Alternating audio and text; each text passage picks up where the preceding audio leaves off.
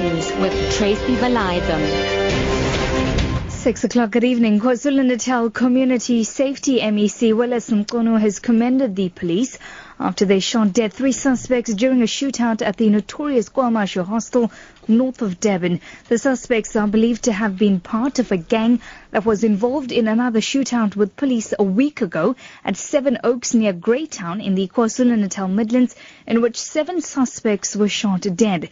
It's believed that these three suspects escaped after the incident.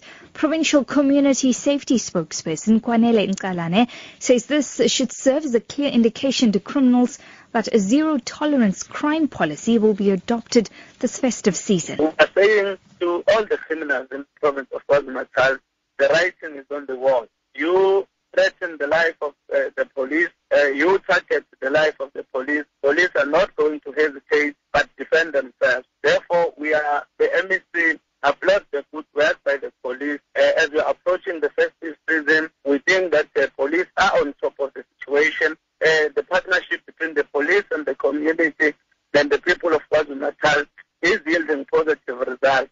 Gautrain services remain disrupted between Pretoria and Hatfield after a truck crashed into an overhead bridge this morning. Gautrain spokesperson Kez Nayaga says the truck damaged the overline power head and they're still working on it. Nayaga says no trains were involved in that accident. She pleaded with Gautrain users to have patience during this time. The technicians are currently working to restore services, but at the moment there is a service disruption between Pretoria and Hatfield. We're hoping that services will restore by Monday, but at the moment and up until services are fully restored, we will run a shuttle service between Pretoria and Hatfield. Gautrain buses will be used to shuttle people between Pretoria and Hatfield. KwaZulu-Natal ANC Deputy Provincial Chairperson Willies Mchunu says the ruling party is facing new tendencies that are alien to the organization, such as discussing party matters in public, using money to influence the outcome of conferences, and marching to party offices. He was addressing the ANC Women's League Special General Council in Durban. Recently, aggrieved members marched to the provincial offices disputing the outcome of the ANC conference in which Sihle Zikalala was elected provincial chairperson. Mchunu has called on the Women's League to work with the ANC in dealing with the so-called new tendencies. One of those tendencies is the tendency to take matters of the ANC and discuss them in public. We've seen this thing happening, started slowly, but it is gaining momentum.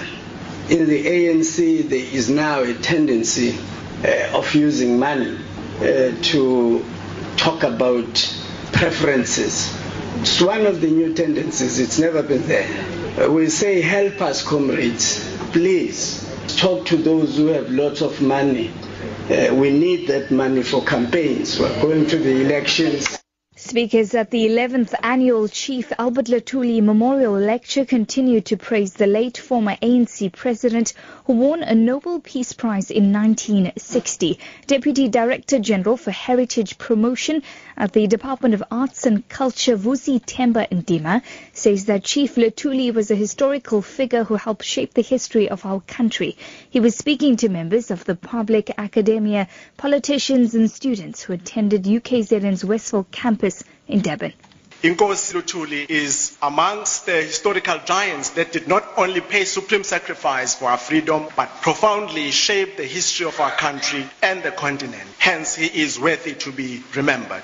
He was the first African leader to be awarded a Nobel Peace Prize. The award was due to his belief and contribution to peaceful resolutions of conflicts in the society. In life and practice, Chief Albert Luthuli embodied the principles of transparency, accountability, and the inclusive public participation, whereby people are sufficiently informed and involved fully from the beginning on matters affecting their lives and their future. And finally, to wrap up this evening, security have had their hands full at the Kololo Independence Grounds in Uganda's capital, Kampala, as some of the young people wanted the same things Pope Francis had touched. He earlier addressed thousands of them, encouraging them to turn their negatives into positives. Pope Francis is in Uganda on the second leg of his three-day African visit.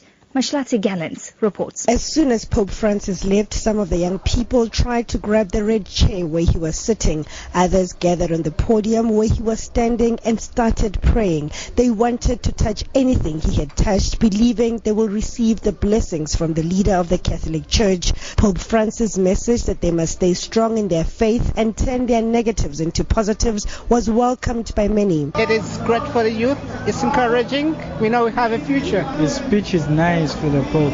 It was very good. He blessed us all. It has been a long day for the pontiff. He earlier led a mass and now is currently meeting with local Catholic bishops. Your top story at 6 o'clock, KwaZulu-Natal Community Safety MEC Willies Mchunu has commended the police after they shot dead three suspects during a shootout at the notorious KwaMashu hostel north of Durban. For Lotus FM News, I'm Tracy Valaydham. I'll be back with more news at 7.